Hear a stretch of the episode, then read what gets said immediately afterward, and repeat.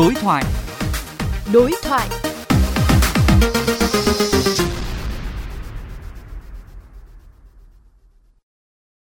quý vị và các bạn, sau vụ việc một em bé thoát chết khi rơi từ tầng mười hai của một chung cư ở Hà Nội, lượng đơn hàng lắp lưới an toàn cho chung cư đã tăng đột biến từ con số vài đơn lên đến vài chục, thậm chí hàng trăm đơn một ngày. Tuy nhiên, khi lắp lưới an toàn, người dân cần hết sức lưu ý để tránh vi phạm quy định về an toàn phòng cháy chữa cháy. Đối thoại với phóng viên vê o vê Giao thông, luật sư Phạm Thành Tài, giám đốc công ty luật Phạm Danh chia sẻ.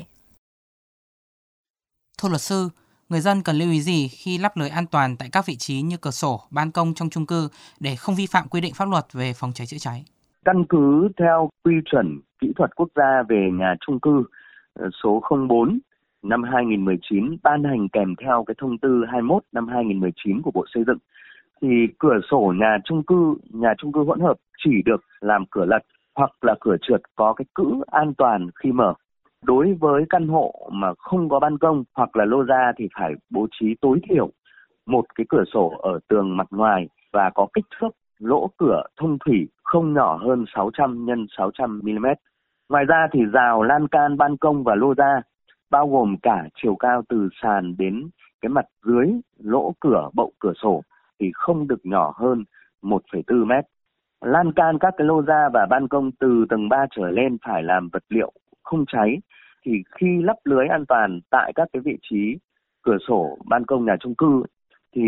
người dân cần lưu ý sử dụng các cái loại vật liệu dễ cắt, dễ tháo dỡ để đảm bảo cho cái công tác cứu nạn, cứu hộ và phòng cháy chữa cháy. Những năm gần đây đã xảy ra không ít các vụ tai nạn chung cư do ngã từ ban công, cửa sổ. Luật sư có khuyến cáo gì để tránh xảy ra những vụ tai nạn tương tự? Điều đó thì cũng nhắc nhở chúng ta cần phải đặc biệt quan tâm và chú ý đến các cái tiêu chí kiến trúc xây dựng ngôi nhà. Vấn đề quan trọng là người lớn cần phải có những biện pháp chủ động và có những cái giải pháp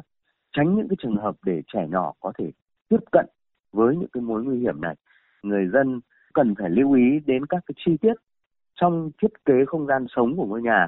tại các cái vị trí cửa sổ, ban công để tránh cái hiện tượng mà trẻ có thể trèo ra bên ngoài lan can, cửa sổ. Cần phải có cái ý thức trông nom trẻ nhỏ và phải đóng cửa hoặc là thường xuyên kiểm tra